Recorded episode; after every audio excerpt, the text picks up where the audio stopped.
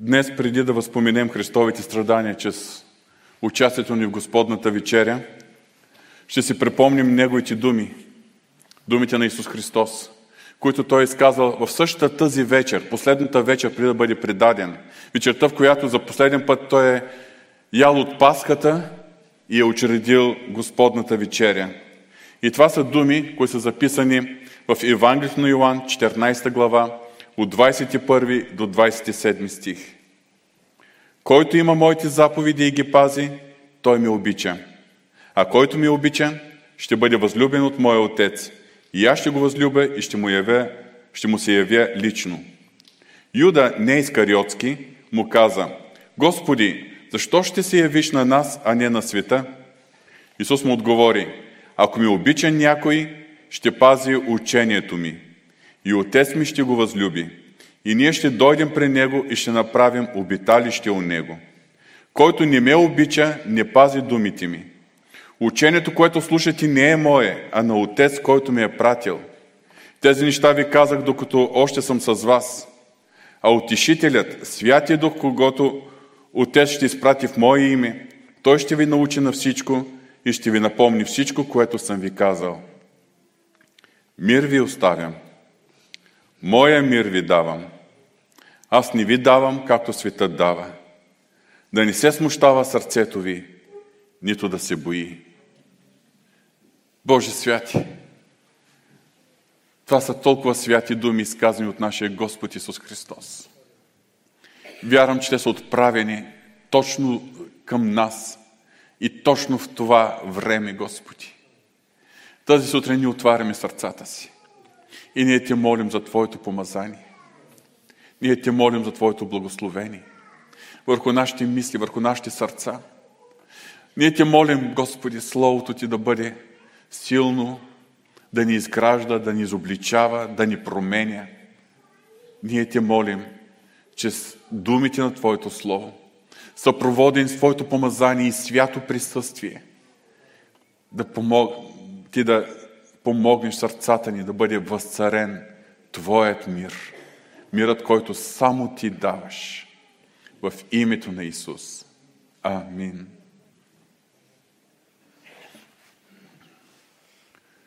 Считам, че не е необходимо да ви убеждавам и да доказвам, че живеем в един крайно нестабилен и разклатен свят, като че ли цялата световна система, взаимоотношенията между народите, световния ред, економическата система, другите неща, които са крепили този свят през последните десетилетия, като че ли цялата световна система е разклатена.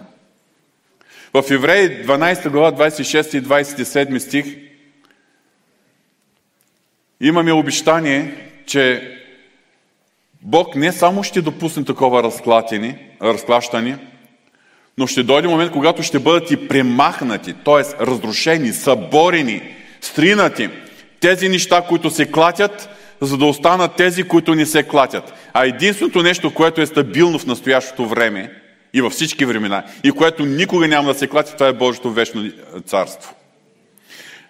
И ние сме поданици на това Божие вечно царство. Да, ние сме поданици на Република България, други са поданици на Украина, на друга страна това е нашето земно гражданство. Но в духовно ние сме поданици на Божието вечно и непоклатимо царство и ние сме изпратени от Него в това царство тук на земята, това царство на тъмнината, за да бъдем Неговите посланници, да бъдем Неговата светлина и Неговите свидетели. Живеем в един объркан свят. Един свят, който е изпълнен с заплаха, с болки, с сълзи, всички сме свидетели как само за изминалите няколко дена цялото човечество беше на няколко пъти изправено пред ядрена заплаха. Всички сме свидетели колко човешки животи се отнемат във войната, която е толкова близо до нас. И това става всеки ден, всеки час. Умират войници и от едната страна на фронтовата линия, и от другата. И нашата болка е както за украинци, така и за българи, така и за други етноси, които участват в тази в този военен конфликт. Но също ние знаем, че има и други военни конфликти по света, които тлеят, които също така взимат жертви. за които нямаме достатъчно информация. Всички сме свидетели колко много болка, страдания изпитат всички, които са въвлечени в тази братоубийствена война. Колко болка и сълзи има в очите на тези, които губят близките си, които се разделят с семействата си, съпрузици, които изпращат своите съпруги и деца до границата, за да се върнат после в страната. Колко болка има в очите на тези, които напускат дом, родно място, родина, за да бяга за живота си и да защитат живота на своите деца. Живеем в последно и усилно време. И сам Исус Христос ни предупреждава в своите пророчески думи. Ще чуете за войни, ще чуете за военни слухове, но най-важното е Неговото насърчение или Неговото думите, с които Той ни успокоява. Но внимавайте да не се смущавате. Божията воля е в тази ситуация да не се смущаваме. Амин. Бог желае да живеем в мир, дори и в такава ситуация. Живеем в размирно време. Много размирно време. Заплахата е толкова голяма и ние не знаем докъде ще стигне. Само Бог знае. И точно поради тази причина днес ще си припомняме думите на нашия Господ Исус Христос. Мир ви оставям. Моят мир ви давам. Аз не ви давам както света дава. И отново същото предупреждение, същото насърчение на Исус Христос. Може би това са думите, които най-много ние се нуждаем да чуем днеска. Да не се смущава сърцето ви, нито да се бои.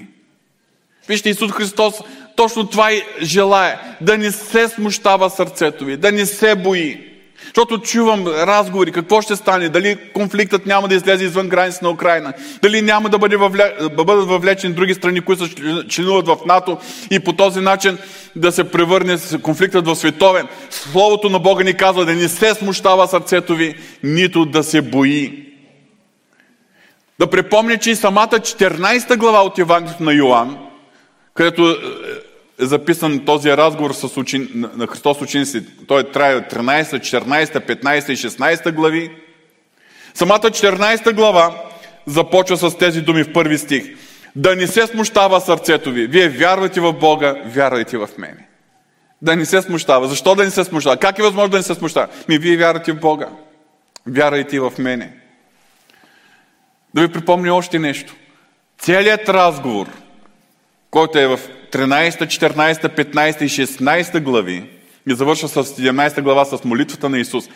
Последното изречение на 16 глава, заключението на Исус в този разговор е това ви казах, за да имате мир.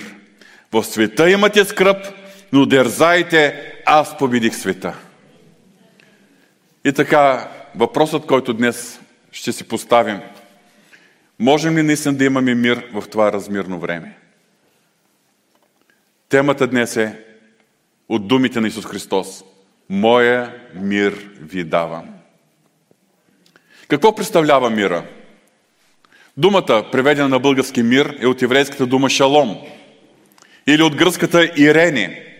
И това означава състояние на спокойствие, хармония, вътрешна тишина, вътрешна удовлетвореност, хармония между хората, между народите. Тази дума се използва както за вътрешния мир в душата, в сърцето на човека – така се използва и за мира между отделни народи, между групи от хора, между цели народи. Какво знаем от Божието Слово? В Стария Завет Бог изявява себе си с името Яхова Шалом. Едно от изкупителните имена на Бога. Господ е мир. С това име той е бил наречен от Гидеон. Ние знаем историята от, е, еврей, от Съдии 6 глава. Когато е, Гидеон е разбрал, че разговаря с ангела Господен, за който така има консенсус между тълкователите свещените писания, че най-вероятно е предвъплъщенческо явяване на Исус Христос, т.е. второто лице на триединния Бог. И когато ние четем в 22 стих, Гидеон видя, че, беше, че това беше ангел Господен, каза, горко ми Господи Яхова, защото видях ангела Господен лице в лице. И тогава Господ му казал, бъди спокоен, няма да умреш, мир на тебе, не бой се. А Гидеон издигна там жертвите на Господа и го нарече Яхова Шалом. Яхова Шалом. Името мир на тебе. В Новия Завет Бог е изявен като Бог на мира. Ще ви прочета Римляните 16 глава, 20 стих. А Бог на мира скоро ще смаже сатана под краката ви. Амин. Същият израз, Бог на мира, срещаме още в Филипяните 4 глава 9 стих, в Първо Солунци 5 глава 23 стих, в Римляните 15 глава 33, в Евреите 13 глава 20 стих. Това означава, че Бог е източникът на мира и без Него истински мир е непостижим. И самият Исус Христос е наречен княз на мир. Нека се припомним пророчество на пророк Исаия, което винаги четем около Рождество Христово. Защото не се роди дете, син не се даде, управлението ще бъде на рамото му и името му ще бъде чудесен, съветник, Бог му гъж, отец на вечността, княз на мира. И при самото рождение той е бил провъзгласен от ангелите с тази песен. Слава на Бога във висините и на земята мир между човеците, в които е Неговото благоволение. Всичко това означава, че Бог е за мира. И Бог е източникът на мира. Това означава, че без Бог истински мир не може да съществува. Нито в човешко сърце, нито между хората в нашето ежедневие, между близките хора, нито дори между народите. Истинският мир е възможен само там, където е Божието присъствие и там, където господства князът на мира, който е Исус Христос. Предполагам, че веднага в съзнанието на някой ще възникнат въпроси от рода Ами защо в Стария Завет Бог е заповядвал израелтяните да водят войни, да избиват отделни племена и народи?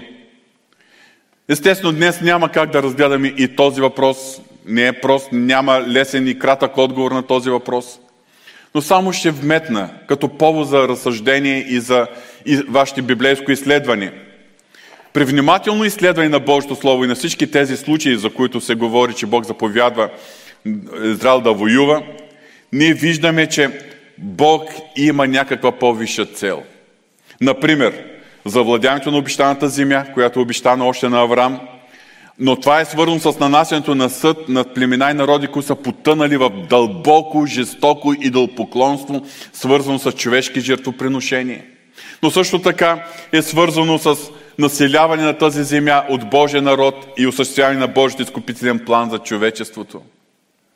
Също така имаме защитни и освободителни войни за народа на Израел. Или войни срещу племена и народи, които в бъдеще, бъдеще са щели да причиняват големи проблеми за Израел.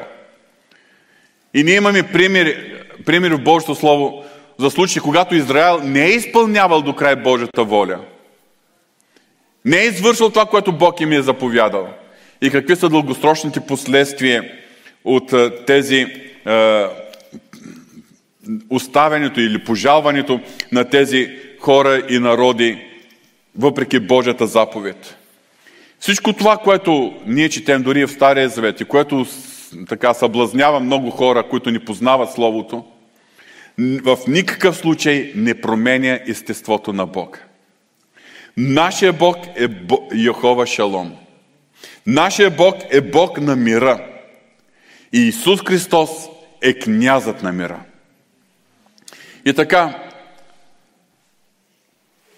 когато говорим за Божественият мир, той има три направления.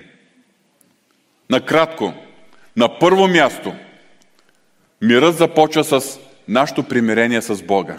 Първият аспект, това е мирът с Бога.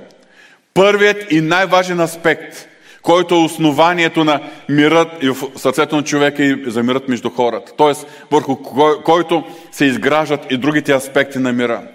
В Римите 5 глава 1 стих апостол Павел пише и тъй, оправдани чрез вяра, имаме мир с Бога, чрез нашия Господ Исус Христос.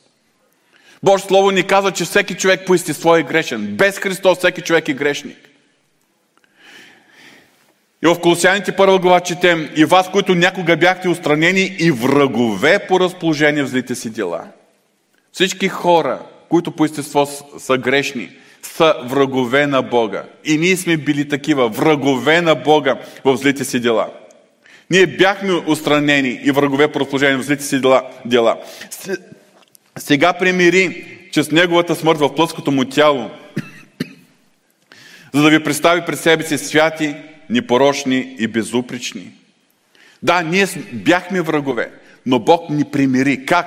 Като примахна причината за връждата. Тоест, като прости греховете ни. Като ни оправда напълно и ни облече в Христовата праведност. Вече причината за връждата е няма и ние не сме повече врагове. Ние сме примирени с Бога. Ние сме синове на Бога. Бог влага духа си в нас. Божието присъствие идва в нас. А там, където е Божието присъствие, там има мир. Но в основата на всичко е примирението ни с Бога. И в резултат на това примирение с Бога, ние повярвалите можем да имаме и на второ място мир в себе си, в душите си, в сърцата си. Това означава мир, спокойствие, тишина, удовлетворение в нашата вътрешност. Исус Христос е наречен князът на мира. Там, където Той господства, Той въдворява мир. Липсата на мир в човешко сърце или между хората, или между народите показва липсата на Неговото господство. Това е, че хората желаят те да управляват, а не Христос да управлява. И така, там където Христос господства и до степента, до която господства, там има мир. Там където Христос господства, там е Божието присъствие, чрез Святия Дух. Святия Дух живее, обитава в нас, пребъдва в нас. Той представлява Светата Троица. И Бог Отец и Бог Син. А Бог е Бог на мира, Яхова Шалом в нас. Той представлява Светата Троица. И Бог Отец и Бог Син. А Бог е Бог на мира, Яхова Шалом. Където е Божието присъствие, там може да има пълна тишина, пълен мир, пълно удовлетворение. След като имаме мир с Бога, ние можем да имаме мир в себе си. Но след като имаме мир с Бога и мир в себе си, тогава на трето място ние можем да живеем в мир и с околните, с другите хора. Мирът с другите хора е възможен, когато човек има мир тук вътре. Способността на човека да живее в мир с другите хора е само външната изява на този вътрешен мир. Да, знаем, че има хора, които по естество са по-тихи, по-спокойни, неконфликтни, по-мирни, но все пак това е на човешко ниво. Дори при тези хора има един лимит, една граница. В този момент, когато гнева, отвътре напрежението прескочи тази граница, какво се получава? Божият мир е нещо много повече. Надхвърля всички човешки лимити, всички човешки граници.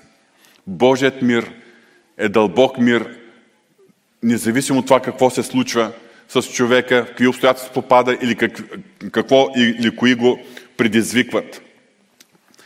Божественият мир между хората ни е заповядан от Божието Слово. В Римите 12 глава четем, на никого не вършите зло за зло. Промислете за това, което е добро при всички човеци. Ако е възможно, доколкото зависи от вас, живейте в мир с всички човеци. И все пак почертавам, ако е възможно и доколкото зависи от вас. В е, Евреите 12 глава, търсете мир с всички и онова освещение, без което никой няма да види Бога.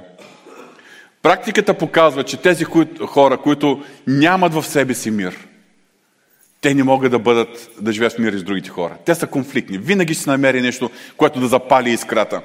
Това са е, хора, които не могат да се въздържат в повечето случаи. И ако днес има много хора, които се опълчват или ревнование, ярости, партизанства, раздори, разцепление, зависти, цитирам от делата на плата, които апостол Павел описва. Ако има вярващи, между които има толкова много разделение, ако виждаме в социалните медии дори хейтърство, непримерени думи, епитети и то разменящи между вярващите – това само показва, че причината е липсата на мира в тях самите, в вярващите. Аналогично е по, вре... по отношение на войните. Тези, които ги възбуждат, хората, които имат власт, които провеждат агресивна война, нападателна, те нямат мир в себе си. И съобразно тяхната власт и тяхното влияние тяхните военни възможности, те възпламеняват по-малки или по-големи военни конфликти. А всичко това в основата си е, защото нямат мир с Бога. И така, третия аспекта на Божественият мир.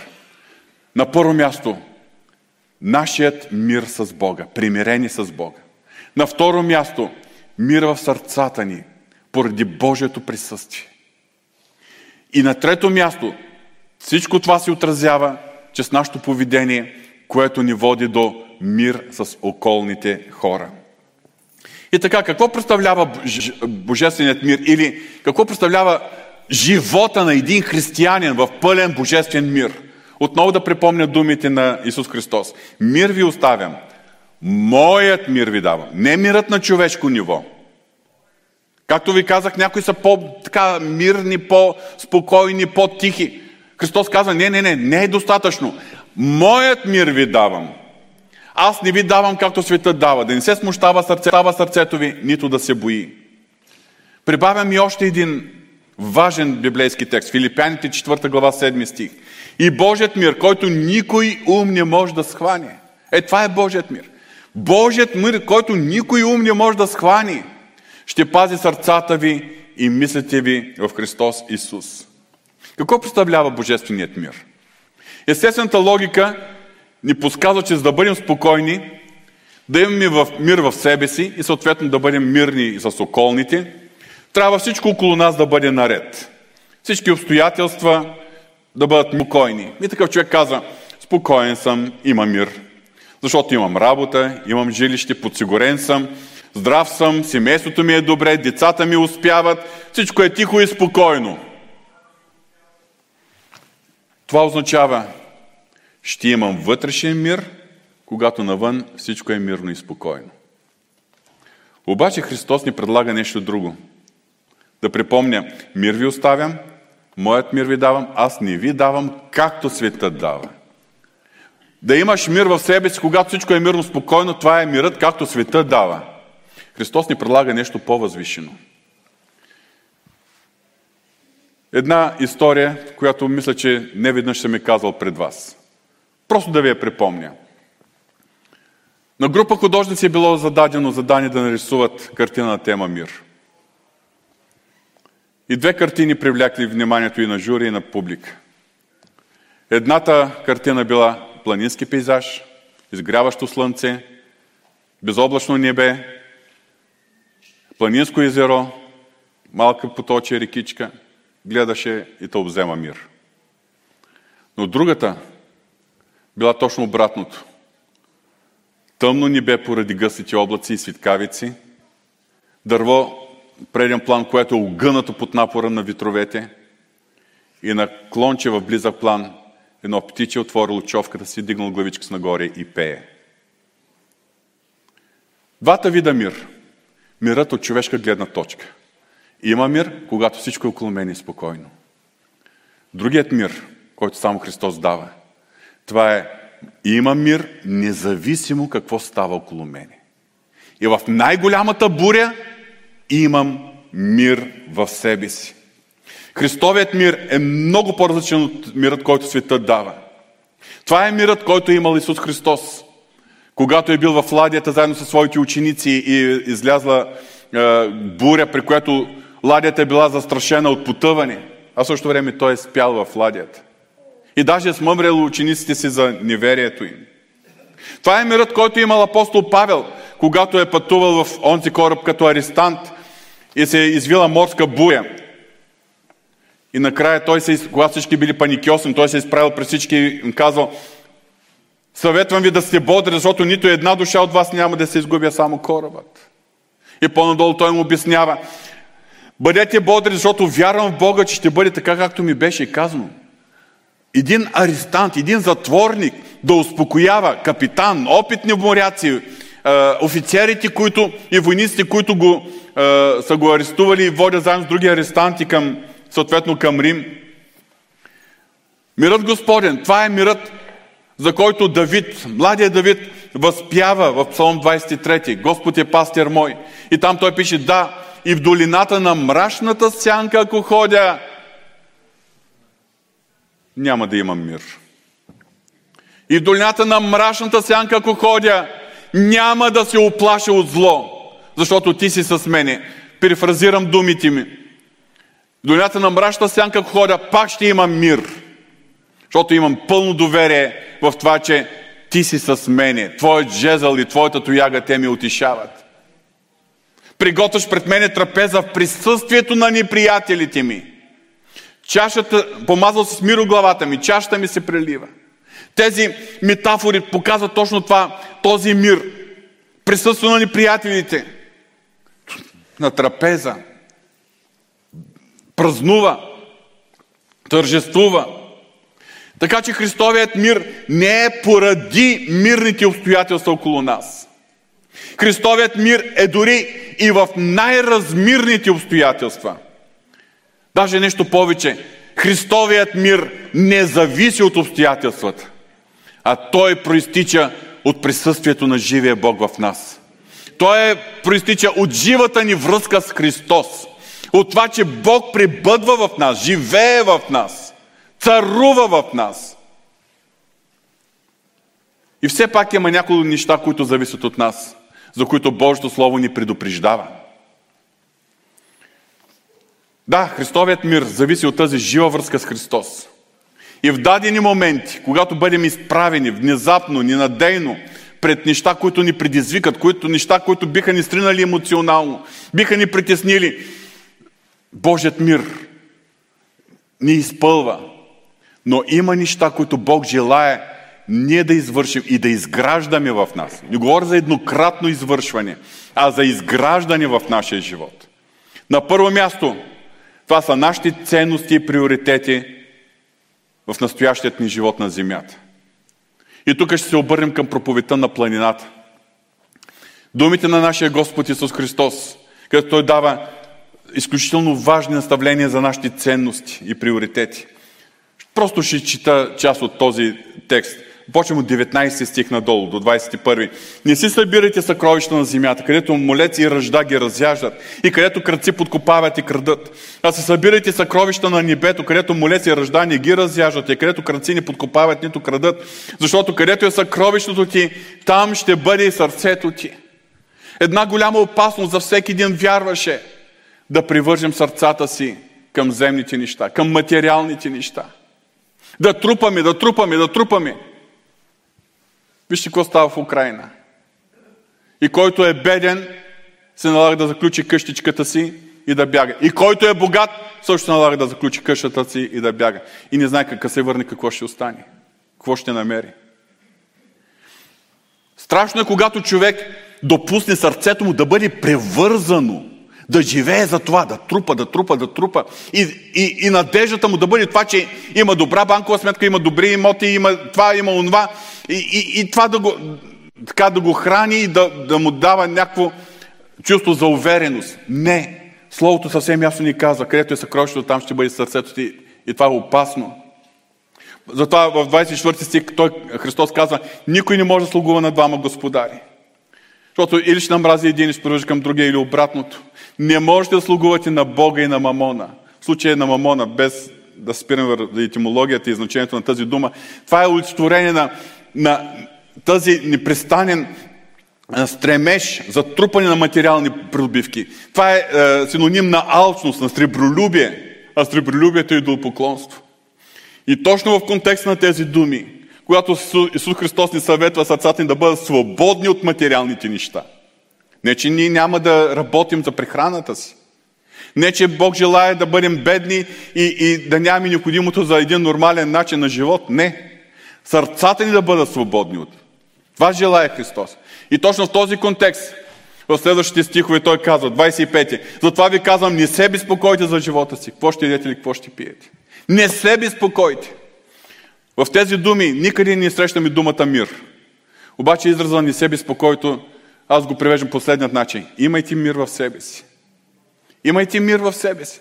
Не се безпокойте, имайте мир в себе си. За живота си, какво ще ядете или какво ще пиете, или за тялото, какво ще обличете. 31 стих. Затова не се безпокойте и не казвайте какво ще ядем, или какво ще пием, или какво ще обличем. И тук има една отметка, защото всичко това търсят езичниците. Това е нормално за хората, които не познават Христос. Това да търсят, към това да се стремят. Но вие не сте от тях. И след това добавя, защото е, небесният ви отец знае, че нуждаете от всичко това. После в 33 стих, ключовите думи на Исус Христос. Но първо търсете Неговото царство и Неговата правда и всичко това ще ви се прибави. Приоритетите. Кое е първото нещо в твоя живот, към което се стремиш? Твоите желания и стремежи в каква посока са насочени? На какво полагаш своето доверие и упование в случай на, на сътресение? Ние, българите, имаме един такъв израз. Бели пари за черни дни. Ако дойдат черните дни, къде е упованието? В белите пари или в живия Господ? Не казвам, че не трябва да спестяваме. Но един ден може и финансовата система в света да се срини. И спестяваните да изчезнат. Ние в нашия народ познаваме как инфлацията изяжда спестяванията. Не полагайте доверието си в тези неща. Но първо търсете Неговото царство и Неговата правда. Приоритет номер едно. Това означава това, което е по-важно от моите лични стремежи, желания, амбиции, цели в живота.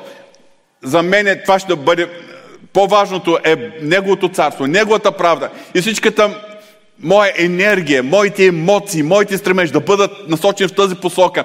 Царството на Исус Христос да се съгражда, да се разширява, да се укрепява, да бъде известявано между хората. И 34 стих отново. Затова не се безпокойте за утре. Тоест, имайте мир за утрешния ден.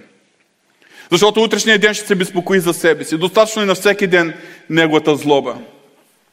Да, се, да не се безпокоим за насъщните си нужди или за утрешния си ден. Това означава да имаме мир. Да имаме мир, който простича от доверието ни в Господа. Но става въпрос, че обещанието, Божието обещание за посрещане на същите нужди не е дадено, когато на първо място търсим царството му и неговата правда. Не е дадено за всеки християнин. Просто защото се наричаш християнин. А за този, който поставя на първо място неговото царство и неговата правда. И така, първото условие е за да имаме мир. Сърцата ни, приоритетите и ценности трябва да бъдат правилно подредени. На първо място. На второ място, което е пряко следствие с това, което казах до момента. Това е доверието ни в Господа. Доверието ни по отношение на всички наши нужди, предизвикателства, изпитания, които срещаме в нашия живот. Загуби, липси и така нататък. Много често се случват неща, които ни притесняват. Много тревоги изживяваме. И дори и ние вяр сме, сме така, се споделяме един на друг. Много тревоги, много тревога, ужасно много притеснение. Ужас, толкова неща ми се случиха. А спомните ли си какво казва Словото Божие с пирото на апостол Павел? Не се безпокойте за нищо. Но относно всяко нещо, с молитва и молба, изказвайте прошенията си на Бога с благодарение. И тогава и Божият мир, който никой ум не може да схване, ще пази сърцата ви и мислите ви в Христос Исус. Когато приоритетите в нас са правилно подредени, тогава ние можем напълно да се доверяваме на Господа. А какво означава доверието? Например, възниква нужда. Възниква обстоятелство, което не сме очаквали. Възниква нещо, което ние не желаем.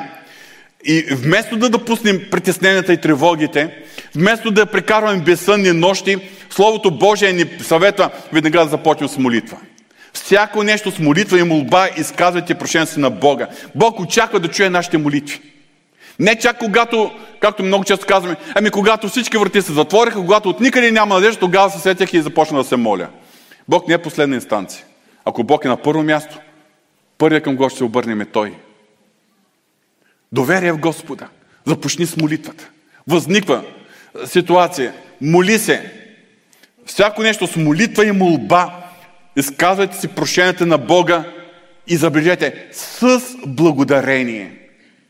Благодарението от наша страна във време на молитва, Не говоря за това повърхностно благодарение, като формула, папагалската. Господи, благодаря ти, че ми чуваш. Не, говоря за нещо много дълбоко, което изниква отвътре. Когато си в нужда. Точно когато си в нужда, кога...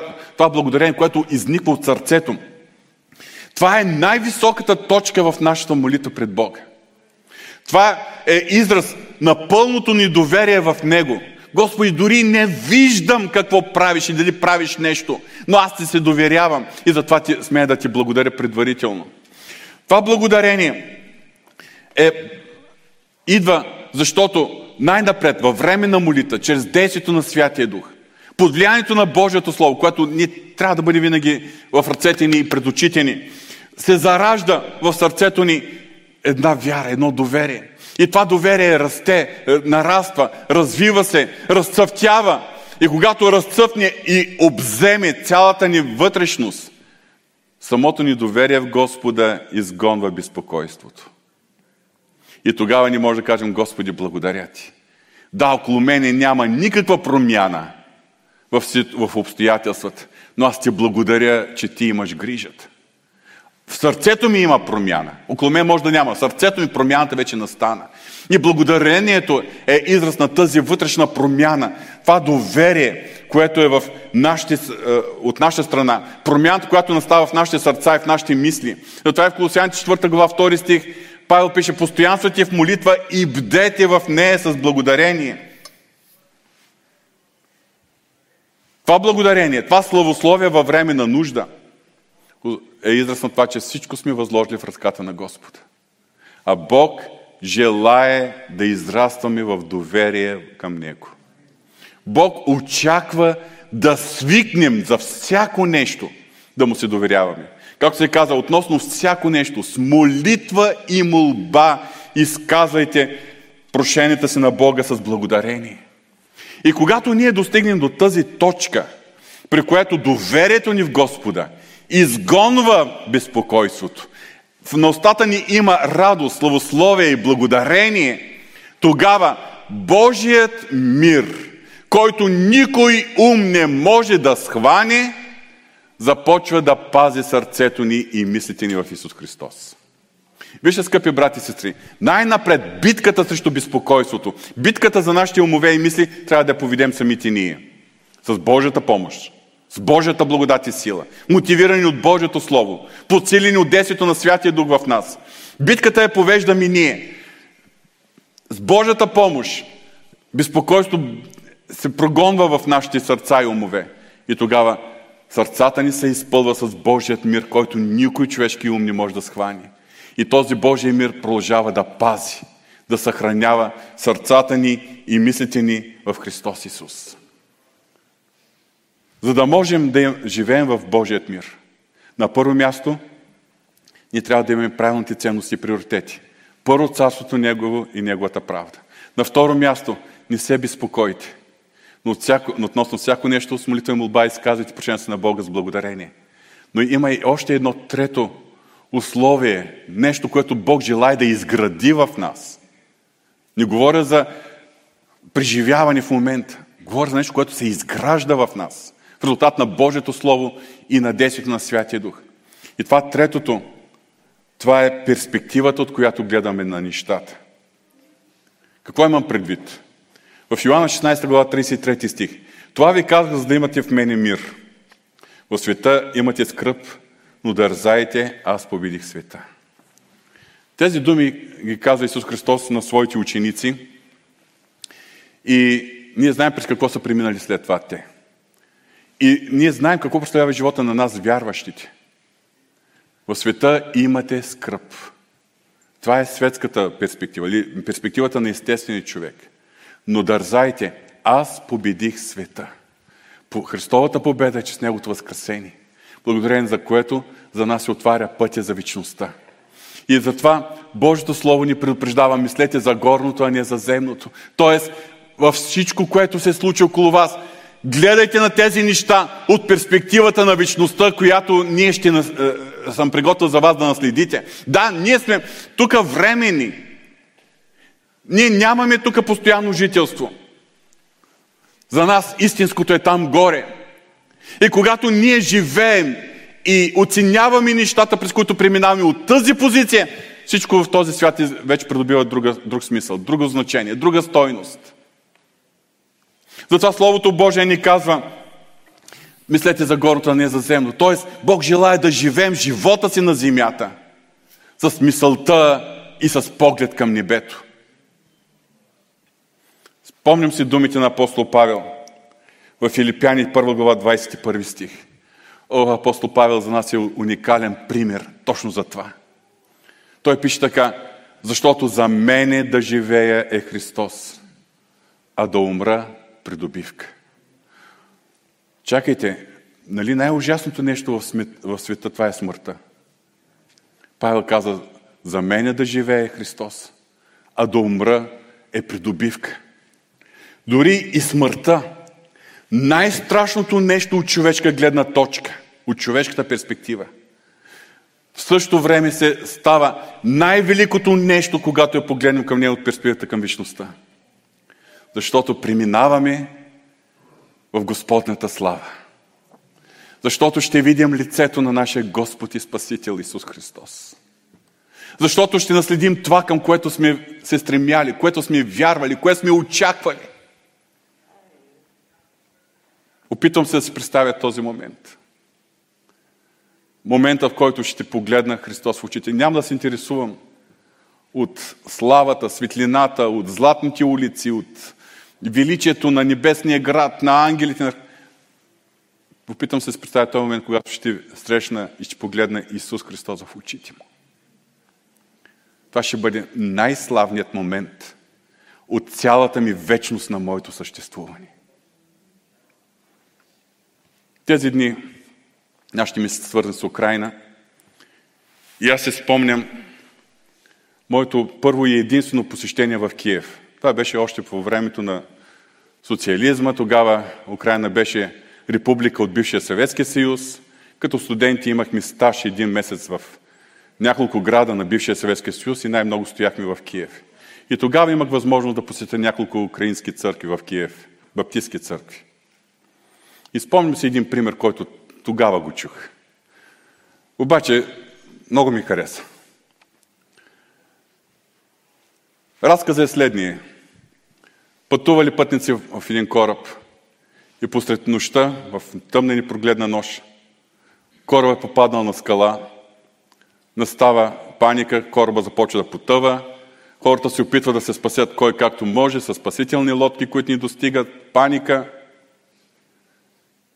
Само капитана стои на мостика, съвсем спокоен, отправил погледа си в една точка. И към него се приближава паникьосен един свещеник. Като казвам свещеник, нямам предвид да визирам конкретна деноминация, защото там може да сме ти и аз, от всяка християнска деноминация. Но в разказа е така. Един паникьосен свещеник се затичал към него и му казал, господин пан, е, капитан, има ли надежда за нас?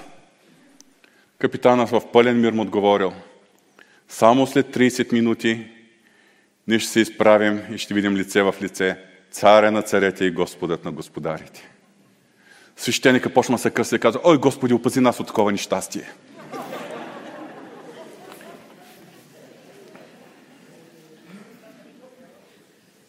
Защото за мен е да живее Христос, а смъртта е придобивка. И това не са празни думи на апостол Павел, защото ние четем в последното му послание, когато той бил в затворя и вече е знаел за смъртната си присъда. Малко преди да бъде обезглавен, екзекутиран. Той пише във 2 Тимотеево послание, първа глава за благодата, дадена ни в Христос Исус преди вечни времена и пише следното. И сега е открита свидяването на нашия Спасител Исус Христос, който чрез благовестието унищожи смъртта и показва вечния живот и нетлението, на което аз бях поставен проповедник, апостол, учител – по която причина изстрадам сега. Но не се срамувам, защото зная в кого съм повярвал и съм уверен, че Той е силен да опази до онзи ден онова, което съм му поверил. Ето това е апостол Павел. И това би трябвало да бъде всеки един от нас. Защото зная в кого съм повярвал. И съм уверен, че Той е силен да опази до онзи ден онова, което съм му поверил. И накрая, за няколко минути само да напомня, че Мирът това е един от плода на духа, елемент от плода на духа. А плодът на духа е любов, радост и на трето място мир. Много вярващи си представят плода на духа като девет различни ведра, които Бог има в себе си. И когато аз имам нужда от любов, Бог ми излива една кофа любов в сърцето. Когато имам нужда от радост, Бог излива едно ведро радост. Когато имам нужда от мир, Бог излива едно ведро мир. Не, не. Казано е плода на духа. Вие знаете, че в естествения свят всеки плод се появява на клончето, като малка пъпчица. После почва да расте и да се развива продължително време при добри условия. Развива се, израства като плод. Малко плодче. Израства, расте, расте, расте. Минава време, минават месеци. После почва да зрее. И когато озрее напълно, тогава ние вече разберем колко прекрасен е този плод. Това е плода на духа. Аналогично е. За всеки един, за всеки един от тези девет елемента от плода на духа. Плодът на духа, това е трайното нещо, което Святи Дух изработва в нас. Ражда като малка пъпчица, която трябва да расте, да се развива, да се развива, да се развива, после да зрее, да зрее, да зрее. И затова има обстоятелства, които го предизвикват. И когато зрее, то става характеристика в нашия живот. Това означава променен характер. Това, това означава нова личност, нов живот, нова персоналност, нов човек. Защото Святия Дух е работил и то системно, продължително в нас. Точно по този начин е и с мира. Това да имаме плода на духа мир, това означава Святия Дух да е работил правилно и то в продължително време, да е работил в нас, да изгради в нас правилните ценности и приоритети на първо място. На второ място, да изгради в нас способността напълно да се доверяваме на Бога по отношение на нещата от този материален живот. И на трето място, способността да гледаме нещата от перспективата на вечността. И когато това нещо стане част от нашата характеристика, част от нашата персоналност, тогава ние имаме плода на духа мир. Когато говорим за мира, от една страна, в критични ситуации, Бог по специален начин си благодата си изпълва сърцата ни с мир. Защото Той е Бог на мира. Защото Христос е князът на мира. Но от друга страна, Бог желая да изгражда в нас плода на духа мир. Амин. Това е по-възвишеното. Това е по-доброто. И това е мирът, който ни зависи от обстоятелствата, в които попадаме. Това е мир, който никой човешки разум не може да схване. Това е мир, който изпълва мислите ни, сърцата ни, чрез силата на Божията благодат ни съхранява. Това е мира, за който Христос говори. Мир ви оставям, моят мир ви давам. Аз не ви давам, както светът дава. Да не се смущава сърцето ви, нито да се бои. Това ви казах, за да имате в мене мир. В света имате скръп, но дързайте, аз победих света. Нека да се изправим.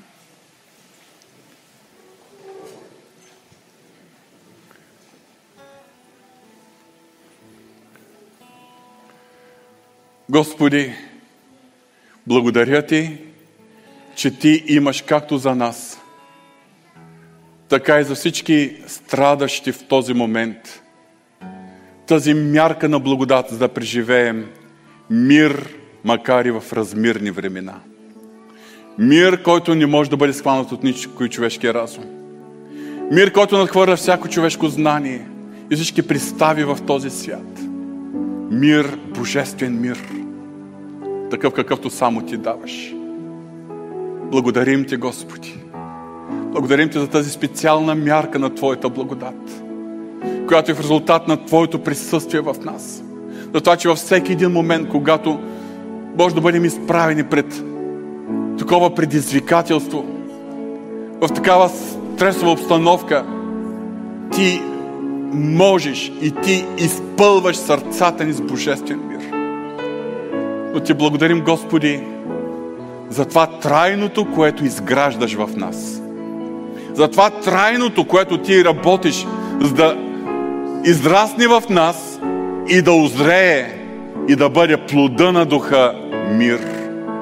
Господи, благодарим Ти. Благодарим Ти. В този момент те молим за нашите страдащи брати и сестри, там, къде се водят военните действия. Но в същото време те моля за нас, когато при нас е мирно и спокойно, изграждай плода на духа мир. И ако ти допуснеш да изпаднем в изпитание от какъвто и да е характер, ние да можем да живеем в Твоят мир, да плуваме в Твоят мир. Моля те, подготвяй ни от сега, защото ние се нуждаем от Теб. В името на Исус. Амин.